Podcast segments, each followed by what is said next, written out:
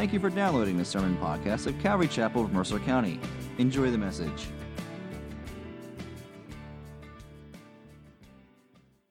We're going to jump right in because we got a bunch to do. As I mentioned last week, we looked, we started looking at chapter uh, 21, and there what we saw is that Jesus had culminated a th- about a three, maybe four week trek from northern Galilee down to uh, or heading toward the city of Jerusalem. And all along the way, opportunities for ministry uh, came about for him. But then he finally made his way to Jerusalem.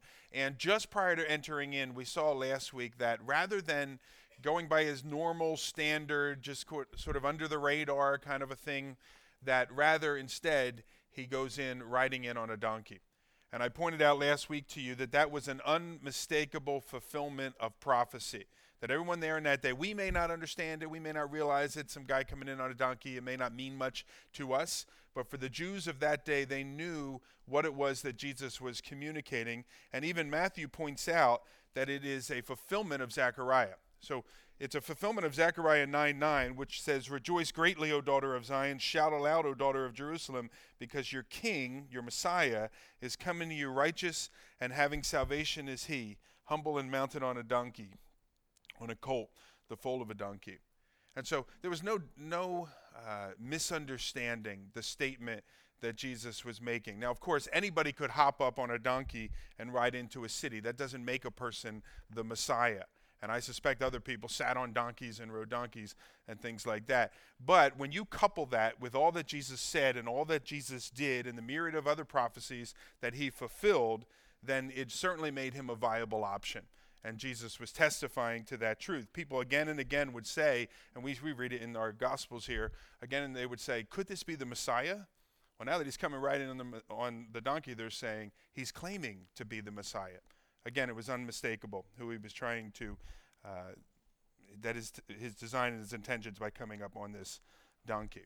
He was the one generations had been looking for. Now, that is kind of the context of where we go today. Now, if we pick up, as Matthew does, in verse 12, with the encounter of Jesus entering into the city, and it says there, look at verse 12, 21 12. Jesus entered the temple and he drove out all who sold and bought in the temple and he overturned the tables of the money changers uh, and so on. If we kind of read just through Matthew, it looks as if he comes into the city riding on this donkey in this triumphal entry, and then he goes right to the temple and he begins throwing tables and, and doing all these sorts of things. The reality is, as you look at the other gospels, what we discover is that Jesus came to the city did whatever it is that he did there, went home for the evening, back to Bethany, his hotel, so to speak, where he was staying, and that the next day he comes to the city and does these things in the temple. So it's not one that comes right after the other. Mark 11 and Luke 19 point out that it's the next it doesn't say the next day it says now in the morning now it could be the next morning it could be two mornings later whatever it may be but it's happening uh, after the fact does that make sense all right fantastic we are in the passover week sunday uh, was the triumphal entry and here it seems that this is on monday morning that he's going into the temple and doing what he's doing he will continue to go back to that temple each day until he is eventually arrested and crucified. And every time he goes back to the temple, he will sit there and he will teach the disciples or anyone that wants to come and sit and listen to him. But before he's going to do that, he has to deal with the corruption that is going on in the temple. And that's why we have this particular event occurring as it is. So let's read it. Verses 12 and 13. Jesus entered the temple, and he drove out all who sold and bought in the temple. And he overturned the tables of the money changers and the seats of those who sold pigeons, and he said to them, It is written, My house shall be called a house of prayer, but you make it a den of robbers. We've talked about this, but oftentimes when we think of the temple, we might think of like a church building somewhere. And, you know, a church building that's set up on a hill somewhere, people go into the building and they sit and they listen or they participate uh, in one way or another. But the temple was very different. So there was a building and there was a structure where the temple was, but the vast majority of the action, so to speak, took, out, took place outside of the structure. Only the priests and the high priest were allowed to go into the building. But the worshipers, they would come outside of the building and in the courtyard area, things like that would go on. Now, in the times of Jesus, initially when the temple was built, way back with King Solomon. It was just the building was put at the top of a high mountain in Jerusalem there. But during the time of Jesus and the years leading up to the time of Jesus, the Herod decided, the king of, uh, of the area, decided that he would expand it. He would make it more uh, regal. It would be a much more, the whole world would want to come and see. And so what he did was he took this mountain and he leveled the mountain. It's the same that we have now. They call it the Temple Mount area. And he took an area, a building which was roughly 100 feet by 30 feet, 45 feet high, 100 feet by 30 feet, 45 feet high, and he extended it out something like 37 acres in size. And so the Temple Mount area is huge. They say you can fit 20 football fields up in that area. Now, the Temple Mount is today under the control of the Muslims. I wouldn't suggest you go play football up there, they may not like that. Uh, but we do go up on top of the Temple Mount, and it, it is quite an experience when we go up there. But it is, it's a great expanse.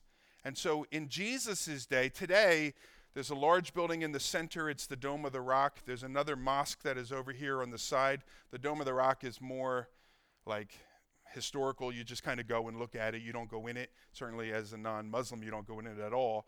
Uh, but nothing really takes place in there. There's a, mus- there's a uh, mosque over here on the side where people worship, uh, and most of it's underground, actually. And then there's just a couple little structures here and there up there as well. If you're going with us to Israel, we'll spend time uh, up there. But in Jesus' day, the area was much more decked out.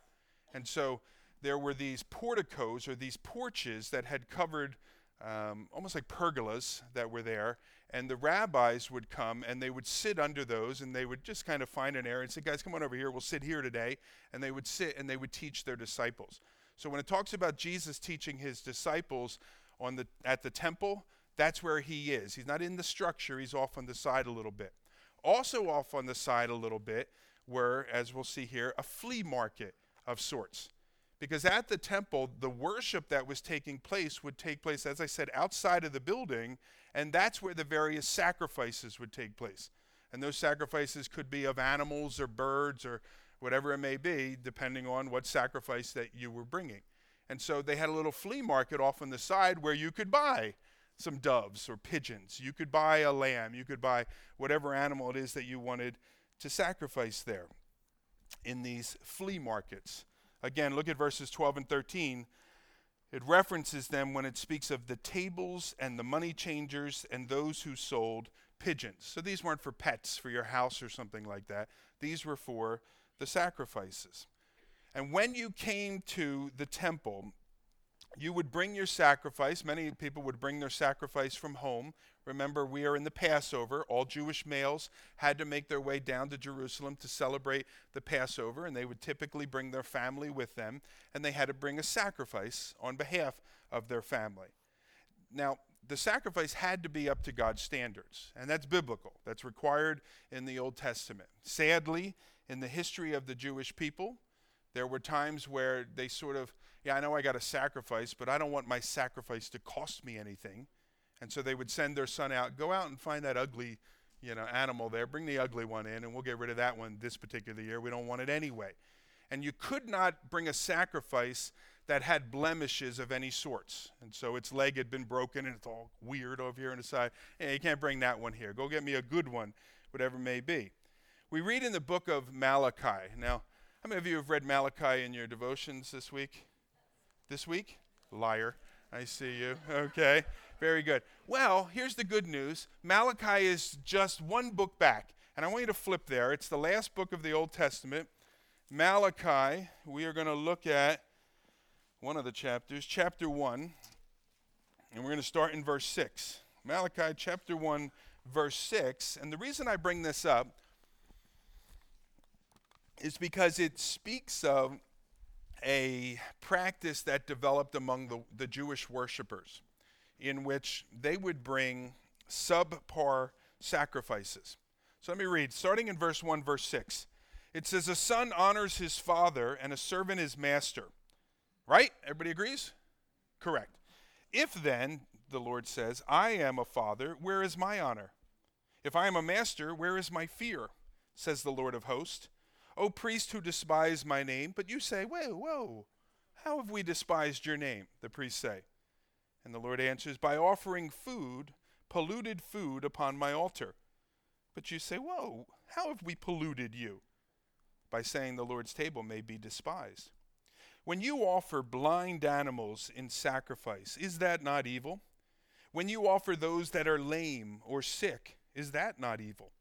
Present that to your governor. Will he accept you or show you favor? says the Lord of hosts. And now, entreat the favor of God, that he may be gracious to us. With such a gift from your hand, will he show favor to any of you? says the Lord of hosts. Verse 10 Oh, that there were one among you who would shut the doors, that you might not kindle fire on my altar in vain. He's saying, Oh, that there were a priest that would stand up for righteousness and say that this is wrong, and that these blemished sacrifices are sacrifices in vain. He says, I have no pleasure in you, says the Lord of hosts, and I will not accept an offering from your hand. Verse 11 For from the rising of the sun to its setting, my name will be great among the nations, and in every place incense will be offered to my name and a pure offering. For my name will be great among the nations, says the Lord of hosts. Verse 12 But you profane it when you say that the Lord's table is polluted, and its fruit, that its food may be despised. But you say, this is what they're saying about worship, what a weariness this is. Got to go to church again. We just went to, I remember when I was a kid and Christmas Eve would fall on like a Friday and I'd have to go to church Christmas Eve. And then my mom drags me back again on Sunday. Come on, like I was just there. What a weariness this is. I've changed a little, friend, since then. I, I hope. What a weariness this is. You snorted it, says the Lord of hosts. You bring what has been taken by violence, or is lame, or is sick, and this you bring as an offering. Shall I accept that from your hand, says the Lord? Verse 14 Cursed be the cheat who has a male in his flock and vows it, and yet sacrifices to the Lord what is blemished. That means you have a good animal, but you give a not so good one.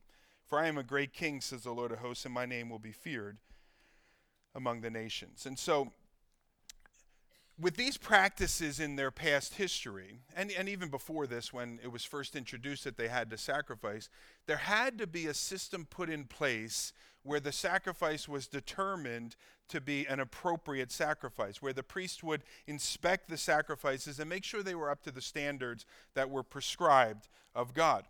Now, the problem was that soon a system developed in which the fault, eh, so in the earlier case in Malachi, the fault was with the worshipers. But pretty soon, a system developed of the inspection of sacrifices where the fault was not with the worshipers, but the fault was with the leaders and the ones that were inspecting the sacrifice. And sadly, what developed was a corruption a corruption that involved the religious leaders and those that were selling pigeons Uh, or any other temple sacrifices that would be acceptable. And the scenario went something like this You and your family would make a long journey from northern Galilee, from the southern Judea. You'd come a long way. We saw Jesus, it took him almost a month to get there. And so a family would come this long way to Jerusalem to celebrate the feast. Prior to leaving your home, you surveyed the animals you had, and you found one that, to the best of your knowledge, would be deemed an acceptable sacrifice. And so you and your little caravan of people, and you'd probably travel with a bunch of people from your little town or village, you would be very careful with your animal. You wouldn't put it on a leash and have it walk. You'd carry it, you'd put it up on a cart, you'd do something to make sure that nothing would happen uh, to this particular animal that you were about to sacrifice. Then you get to the temple, and you make your way to the priest, and you present your sacrifice, and he, as he's designed to do, promptly begins to inspect your sacrifice. Unfortunately, however, after all that time and care with the animal, your sacrifice is deemed unacceptable and it is promptly rejected by the priest. Now, you have an option. You can either go back home, spend another three weeks, make your way back home, get another one, three weeks back here, and show up for the Passover feast six weeks late. Or, fortunately, the priests have made available pre approved sacrificial animals. Big sign right up there. And you know that if you go over and purchase one of them, it's going to fly through. It's a pre approved sacrificial animal. And so, what do you do? Of course, you go to the pre approved store. Now, you go over to the store and you wait in line. And the line is very similar to a DMV line. And so, you're there for a couple of weeks or so waiting. It's a lot longer than you hoped for, but you finally get to the front of the line and you say, I'd like to buy a pre approved sacrificial lamb or whatever it may be. And they say to you, Well, I'm sorry, you need to use temple money. You can't use, you know, the traditional Roman money that you have in your pocket. So first you got to go over there, just like the DMV. First you got to go over there to that line.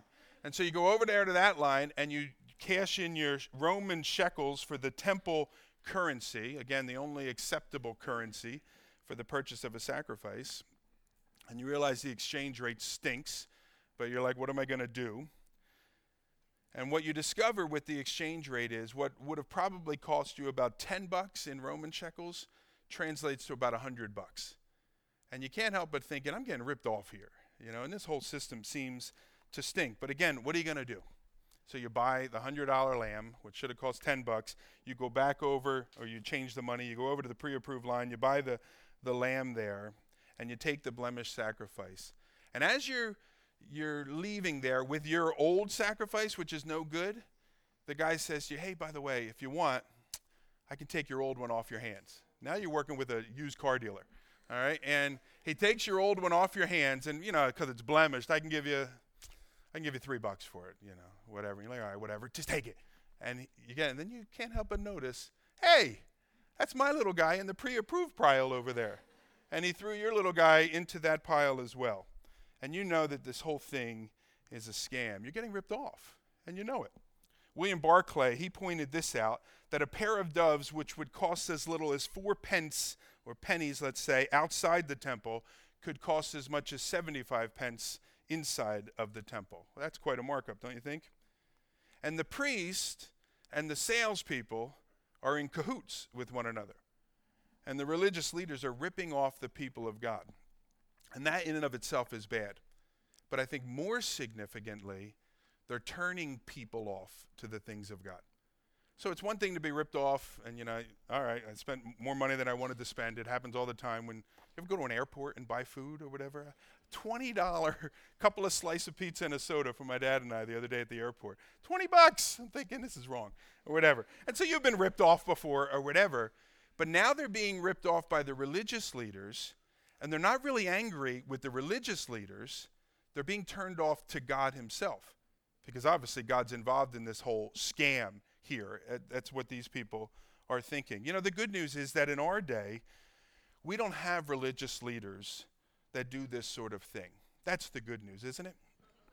Has that been your experience? Unfortunately, we see people all the time getting rich off of the ministry, religious leaders taking advantage of people in the ministry.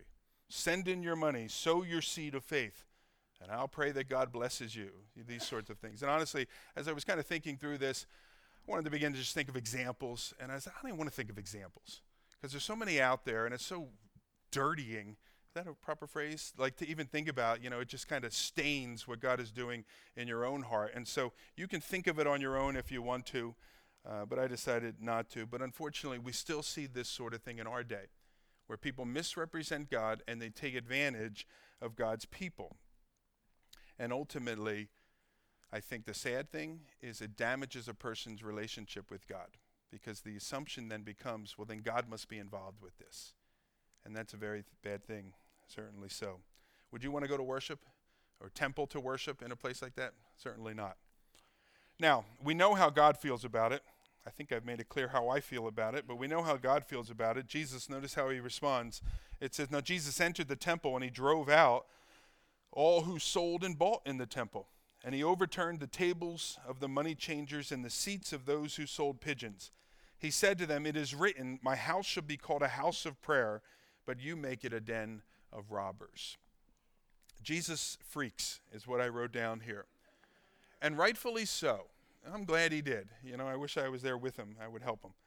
Not the first time that Jesus responded in this way. We see he did this very early on. John chapter 2, I, I, assume the first time he went into the temple during the era of his public ministry, and he begins to overturn tables there as well. So this is the second time minimum in three and a half years or so. Uh, he takes it very seriously. Those who are appointed to represent God who instead misrepresent God. And he deals with it. And as you can imagine, the religious leaders aren't too fond of the Lord. They don't receive this too well. There are a group of people, however, that do receive it well. And this is the fun part of our study. That's kind of drives you crazy stuff. This here, look at Matthew chapter 21, verse 14. It says, And the blind and the lamb came to him in the temple, and he healed them. And so while the religious leaders are mad at him, what are you doing? You have no right, or grumbling about what they're going to do to him, you know, in a corner somewhere, you have people that are coming to him. The blind are coming to him, the lame are coming to him, and he begins to heal them. Earlier on in Jesus' ministry, Matthew 9, he said this Those who are well have no need of a physician, but it is those that are sick. It's those that have an earache or a bellyache or something like that here and there throughout their body that realize there might be a problem. And those are the ones, if they're men, they begin thinking about going to the doctor. If they're ladies, they go to the doctor. Men, we never go to the doctor, uh, but perhaps we should. But those are the ones, they have an ache, they realize there might be something wrong, and they go to the doctor. If all is well and good, why go to the doctor? I know you should go for physicals and stuff like that. But think about it as a man. We don't do that, right? We don't go to doctors. Even so, I think spiritually, it's those that realize that there's a problem spiritually that will look for help. And so, just as a person that is feeling fine and has no aches and no pains doesn't seek out the help of a physician, even so, the person that thinks they are spiritually fine does not seek out the help of the great physician. And here in our passage, we have a prime example of it that against the backdrop of the blind and the, the lame coming to Jesus, you have another group that is standing opposed to Jesus, which is the chief priest and the scribes. And look at verse 15. It says, When the chief priests and the scribes saw the wonderful things that Jesus did, and the children crying out in the temple, Hosanna to the Son of David, they were indignant, and they said to him, Do you hear what these are saying? So the people are cheering Jesus on and while the blind and the lame are being healed, these chief priests are indignant, it says. Imagine if you were blind and healed, the joy you would have from being in Jesus' presence. If you were lamed and touched and you could skip away happily, imagine the joy that would be in your heart. And while this is happening and people are happy for the friends that are being healed, you have a group of people that are grumbling and that are indignant, and they're telling Jesus that these things should stop. Again, we read that in verses 15 and 16 rather than considering if they were wrong, maybe they've missed something, even though they were a leader, that perhaps they had missed something about who Jesus is, rather than considering that Jesus could be the long awaited Messiah, instead they confront the Lord and they imply that he should make the people stop. It's as if they say, Don't you hear what they're saying about you? Aren't you going to stop such blasphemy? And Jesus doesn't really answer. He says, Yeah, I hear what they're saying. And I love it because they see who I am and what I've came to be. He says to them, Have you not written? And then he goes on and he, ch- he quotes chapter 8 of the Psalms. He says, uh, Yes, have you never read, out of the mouth of infants and nursing babes you have prepared praise. Out of the mouths of infants and nursing babes. Not the theological geniuses, though theological geniuses can know the Lord. But just because you're a theological genius doesn't mean you know the Lord not the highly religious, not the so called spiritual leaders of the day, but out of the mouths of infants and nursing babes, the simple and the believing. And as predicted, they're the ones that would receive him and acknowledge him as God's anointed one. Out of the mouths of these simple ones came forth praise Hosanna, son of David. Now, with that interaction, Jesus goes to the temple. He has this interaction here. Now he goes home for the night, for the rest of the day, whatever. He returns to the city of Bethany. In Bethany, he lodged at the home of Mary and Martha and Lazarus, whom he had raised from the dead. He would stay there at their home every time he was in and around the vicinity of Jerusalem. And so he left them there. He went out to the city of Bethany and he lodged there. Now it continues in verse 18. And we read in the morning as he was returning to the city, so every night he'd go home, every morning he'd go back to the temple. It says, As he was returning to the city, he became hungry. And seeing a fig tree by the wayside, he went to it and found nothing on it but only leaves. And he said to it, May no fruit ever come from you again. And the fig tree withered at once. Now, when the disciples saw it, they marveled, saying, How did the fig tree wither at once? And Jesus answered them, Truly I say to you, if you have faith and do not doubt, you will not only do what has been done to the fig tree, but even if you say to this mountain, Be taken up and thrown into the sea, it will happen. And whatever you ask in prayer, you will receive if you have faith. Now, certainly an unusual occurrence. I don't know about you, but it's somewhat uncomfortable for me to read because it kind of gives this appearance, appearance that Jesus is a hothead. And Jesus was having one of those Snickers moments, you know, where he was a little hungry, you know, and he was just a little out of character. You're not yourself, Jesus, when you're hungry, or whatever it may be. The reality is that there's something else that is going on here than a Snickers moment for the Lord. And so let's go back, let's look at the verses. Verse 18, it begins by telling us that this event takes place in the morning. Presumably, it's the next morning, which means we are now on the Tuesday of the Passover week. The Last Supper will take place on a Thursday, the, the crucifixion will take place on the Friday. So we're moving more and more, or closer and closer to, the, to the, that day, that time. As we see Jesus is making his way back from Bethany to the city, the city would be Jerusalem and that as he is headed there alongside on the path, uh, he becomes hungry. He notices a fig tree there, and he's going to go over to the fig tree and grab something to eat. It's significant that it says, and he became hungry, or he was hungry, because the scripture says that the word became flesh. The word is God in the uh, became flesh, the incarnation. And so in the flesh, that means he took on himself all of the limitations of huma- humanity. And so, like you and I, Jesus became hungry. And it's just, I know it's just passing in there, but it's the miracle of the incarnation. And so, since he is hungry, he comes now to this tree. He goes over to it to look for some of its fruit to enjoy, as it says in verse 19. And unfortunately, though there are leaves on the tree, there are no figs on the tree. It's a fruitless tree. It has the appearance of being fruitful, but it's anything but fruitful. You can't eat leaves. What's that plan some people are on? Something 30 or whatever? You can't eat leaves, friends. It's wrong. All right? Hamburgers, that's what we eat. I'm just teasing. All righty? Maybe you can eat leaves. A little sauce on there, with uh, dressing, that maybe you can. All righty? But anyhow, there's no figs on this. There are leaves. It has the appearance of being fruitful, but it was anything but. Now, this particular type of fig tree was a common one in Israel. There's, there's something like 17 different types of fig trees in Israel. This particular one here is still common in Israel today, and it's a type of tree which would first produce leaves and then figs. Uh, excuse me. Type first produce figs and then the leaves. So if you saw the leaves, you would expect that there were figs. That's first thing about it. So he's in a distance walking up, sees a tree with leaves on it. If leaves are on it, it's going to have figs on it. So he's excited. I'm going to grab a fig. Second characteristic of this type of fig tree has to do with when it blooms and so on. That's how they know what type of tree it is. Is that it would produce a limited amount of figs very early on in the spring and then a full harvest toward the end of summer. Now, those early figs that it would produce, and we are in the early part of the year, we're in the spring, those early figs that it would produce would be an indication of a future harvest that could be expected at the end of summer.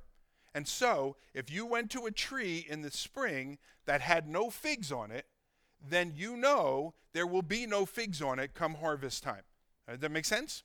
And so Jesus now comes to this particular tree expecting to find fruit. It has leaves, it's early spring, it should have an early kind of offshoot of figs on there. And rather than finding figs, he, he finds it's not the case. Look at verse 19. It says, Seeing a fig tree by the wayside, he went to it and found on it nothing but leaves. The tree was guilty of false advertising.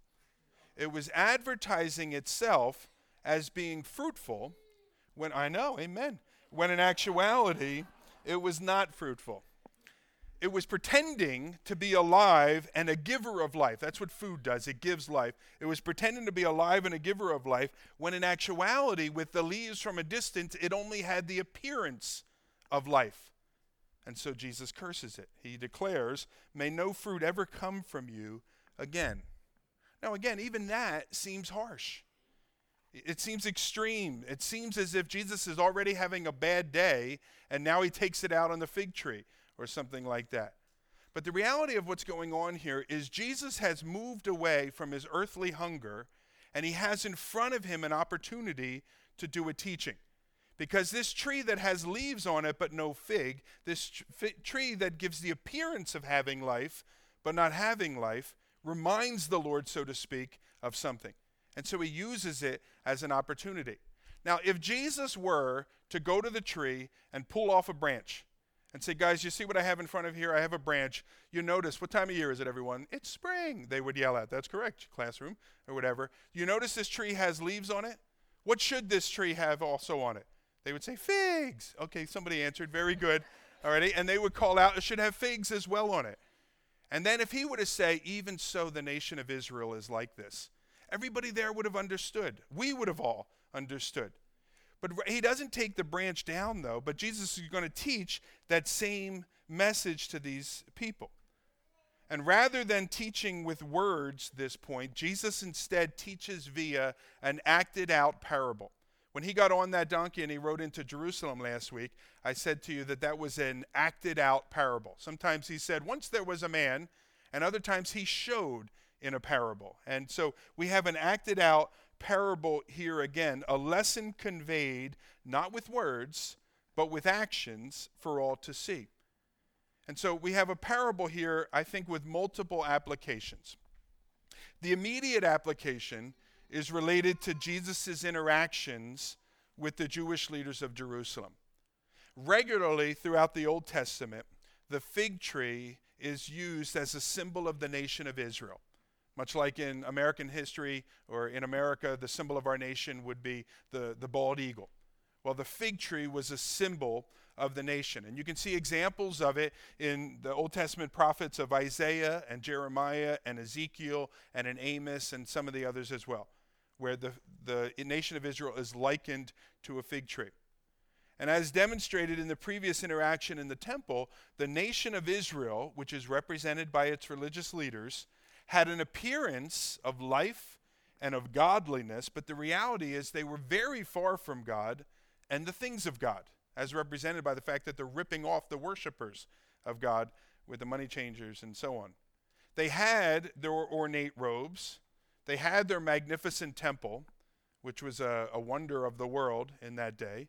They had their elaborate rituals, but the reality is they were corrupt and they were full of deception. They appeared to be alive, and they appeared to be givers of life.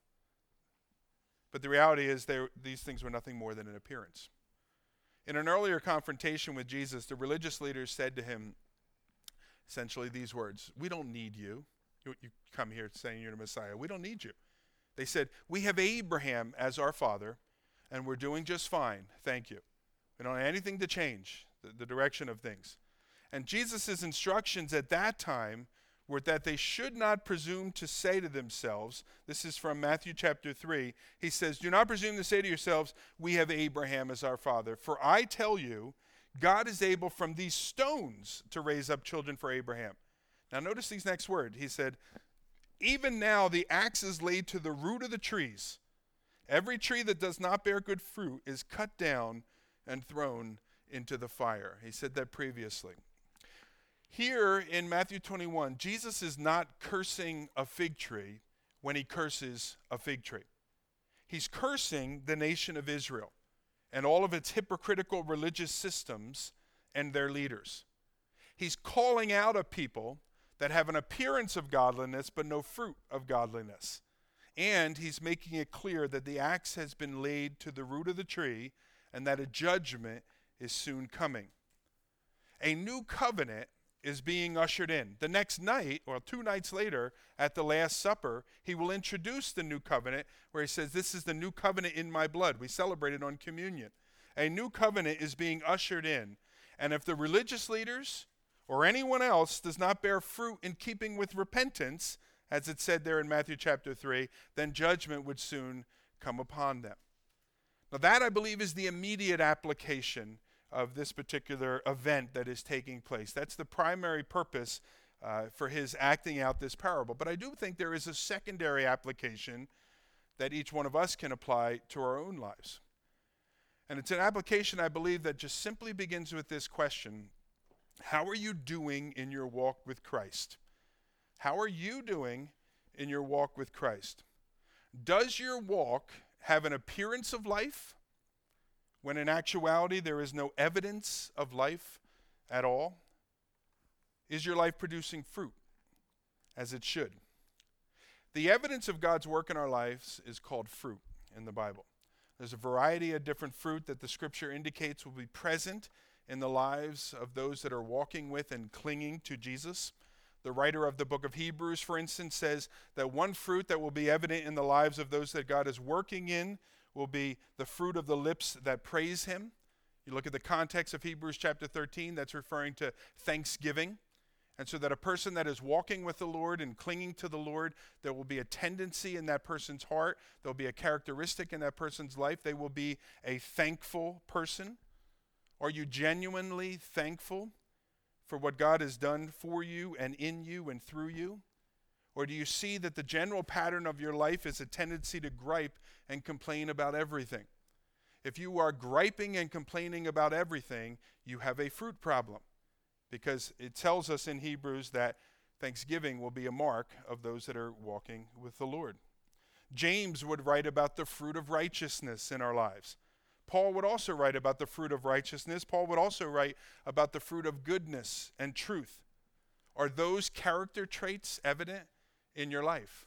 Righteousness, goodness, truth. Are they evident in my life? According to the Bible, they should be. And if they're not, then that's evidence that there is something wrong. In the well known passage that is referred to the fruit of the Spirit, Paul would write of the fruit of God's Spirit being things like this love, joy, and peace, patience, and kindness, and goodness, faithfulness, gentleness, self control, saying, Against such things there is no law. Is your life marked by love and joy and peace, despite the circumstances, and patience? Are you kind and gentle? Do you exercise self control? Well, the Bible says you should be. Now, what does it mean if there's no fruit in your life? So you're sitting here, you're taking inventory, and you say, you know what? I'm not a very peaceful person. I just want to, ooh, I want to go out and get something. You know, I can kind of tell what's going on in my walk with the Lord by how quickly frustrated I get and how I want to respond. And so we were watching the news the other day, and some guy was running for president, and he was saying some things. And there was just this rage that I just wanted to go out and talk to him, you know, or whatever it may be. And that's an indicator of where I'm at. I know myself enough now. I've been with myself for 45 years. And so I, I, can understand, I know what's going on in there. So, but what does it mean if there's no fruit in your life? What does it mean? The title of our sermon is A Fruitless fig tree. What it, does it mean if you are a fruitless fig tree? It means you have a problem. That's what it means, that there's a problem. Now, I'm not saying you're not saved if you don't have some fruit in your life, but you may not be saved. So I will throw that out there. I don't want everyone to walk out of here and say, well, I'm good. Everything's fine. I can live this way. You might not be saved. That's why there's no fruit in your life. We can talk about that at another time. But maybe you are saved and you're not seeing this fruit in your life, or maybe you're not seeing the fruit you once saw previously. Again, it's an indicator that at the very least you have a problem and that you should take inventory as to what might be causing that problem. In Luke chapter 13, Jesus tells a parable that also involves a fig tree. Now, I don't think there's any significance to the fact that a fig tree there, fig tree here. I just think it's about another tree. All right, but he tells another parable there that involves another tree. And what's significant in Luke 13's parable is it is again another tree that is not bearing fruit. That's the connection. Let me read this to you. It starts in verse 6 of chapter 13 in the book of Luke. It says, Now he told this parable, as and he told this parable. A man had a fig tree planted in his vineyard, and he came seeking fruit on it and found none. And he said to the vine dresser, Look, for three years now I have come seeking fruit on this fig tree, and I find none. Cut it down. Why should it use up the ground? Oh, boy. And he answered him, Sir, let it alone this year also, until I dig around it and put on it manure. Then, if it should bear fruit next year, well and good. But if not, then you can cut it down. So notice, the evidence of the problem in that parable is that there is no fruit. It says it there in verse 6. The cause of the problem, however, is not up in the branches. It's, however, it's down by the roots. So the man says in verse 8, Let it alone this year, and I'll dig around it, and I'll put on it manure. The problem's not up in, in the trees, uh, up in the branches, it's down at the roots. And so the man asks for permission to dig around the tree and put manure in that area. He asks for permission to deal with the roots of the tree. A similar analogy, Jesus liked the farm analogies type stuff. A similar analogy is found in John 15. In John 15, it says, He says, Abide in me. This is just a general teaching. Abide in me, and I in you. As the branch cannot bear fruit in it by itself unless it abides in the vine or the root, neither can you unless you abide in me. I am the vine, you are the branches. Whoever abides in me and I in him, he it is that bears much fruit. For apart from me, you can do nothing. And there it is. Apart from me, you can do nothing. If you have a fruit problem, it's because you have a root problem. And so, if after taking inventory of your life, you're not finding yourself to be very loving or to be kind or to be gentle with others. Or you look at your life and you see that you are a person that you're not a person of peace or being marked by peace. Those are indicators that you have a root problem. And there are only two reasons a person can have a root problem, the Bible makes clear. Number one is that you're not saved. And so you're not tapped into the vine of Jesus Christ. That's the first reason you could have a root problem. You've never even begun a relationship with Christ, and thus the power of Christ doesn't even dwell in your life. The second reason, for those that are believers, the second reason that we have a root problem is because we are not abiding in Christ. That is, that we're no longer connected with Christ. That our prayer life has become pretty much non existent. That our time in the Word is minimal at best. That we rarely gather with the saints and share life together with the saints, kind of a small group experience. That we become totally inward, giving very little of ourself or our time or our resources to the kingdom of God and to the others and to others. A tree does not have to work very hard to produce fruit. It simply needs to be connected to a good source of life. It needs to have a good root system. Now, please don't hear me today and leave here concluding, you know what, that, I needed to hear that. And I'm going to work harder to be a better Christian. Because I'll tell you this you're going to fail in that endeavor. So if you think what I'm saying to you is, come on, folks, get it together, work a little bit harder, and shoot out some more fruit, then you're missing the point of what I'm trying to say. Because if that's what you leave here with, you will fail in that endeavor. A person that does that in, is trying in their own strength to produce more fruit. Rather, my hope is that each of us would leave here saying this you know what? I'm going to be more diligent to stay connected to the vine, and that is the Lord Jesus. You do that, and fruit will come naturally. So spend time with Him in prayer every day. Spend time with Him in His Word. Develop relationships with other believers that are doing the same thing and communicate about what God is doing in your life and what let them communicate with you what God is doing in their life. Give of yourself. You know, I was thinking about this. If everything in life is about us and it sort of just all gets poured in and stays in there, then that water, so to speak, soon becomes stagnant. But if it keeps moving through us into the lives of other people, that's when it is fresh and it is alive. And so if your entire life is about yourself, and everything that you can have for yourself and that you're happy and you're pleased and you're enjoying this and that and so on, and you're not in turn giving out to other people, your life's going to become stagnant. You're not going to see fruit, to go back to that other metaphor. Stay connected to Christ. Make that what you're diligent about. Now, let me finish up the account. Verse 20 When the disciples saw it, they marveled. Oh boy. And they said, How did the fig tree wither at once? And Jesus said, Truly I say to you, if you have faith and do not doubt, you will not only do what has been done to the fig tree, but even if you say to this mountain, Be taken up and thrown into the sea, it will happen. And whatever you ask in prayer, you will receive if you have faith. Seeing the fig tree immediately wither, the disciples, they marvel. You would too, probably. And they ask, How did this happen? How did the fig tree wither? Now, notice Jesus' response. He moves on from the why of the miracle. The why of the miracle is to show that the religious leaders had the appearance of life, but they weren't they did not really have life. That's the why of what he was doing. He now goes based on their question from the why to the how. And I think it's significant. Jesus doesn't say, What, you think this is hard for me? I'm God in the flesh. I could cause trees to wither anytime I want trees to wither. He doesn't answer that. And what, so what he's saying is, this didn't happen because I'm God.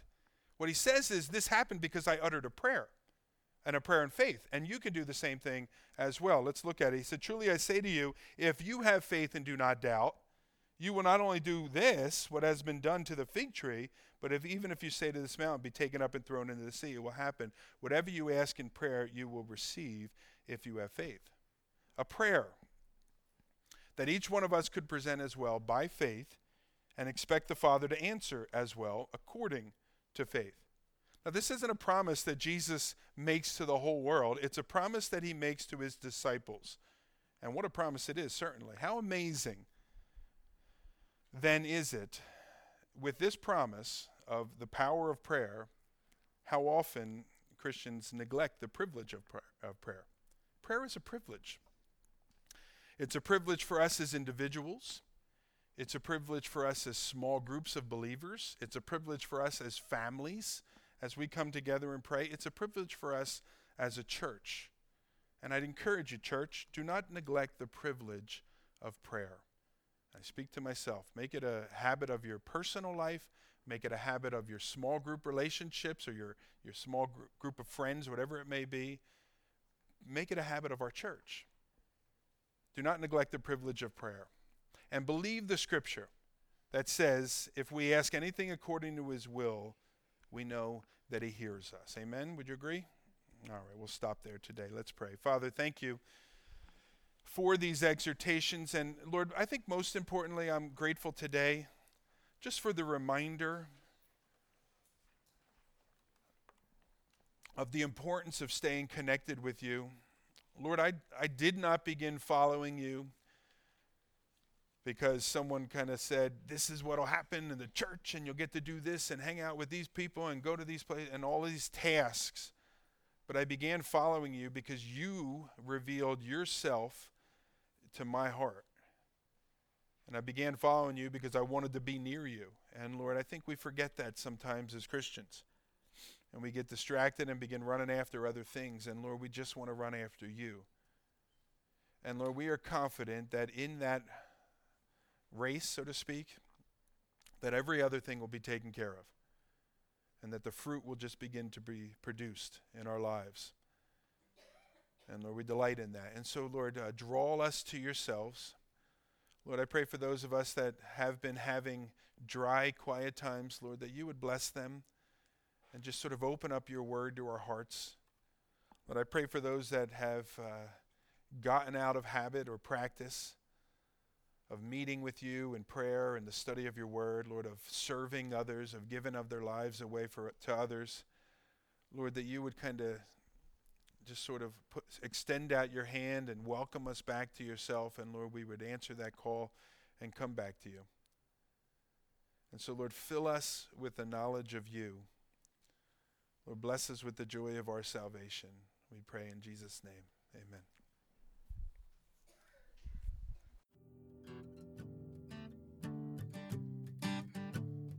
Thanks again for listening to the sermon podcast of Calvary Chapel of Mercer County. If you would like more information about the church, its ministries, its worship services, or its small groups, please visit ccmercer.com or download the church app to your phone.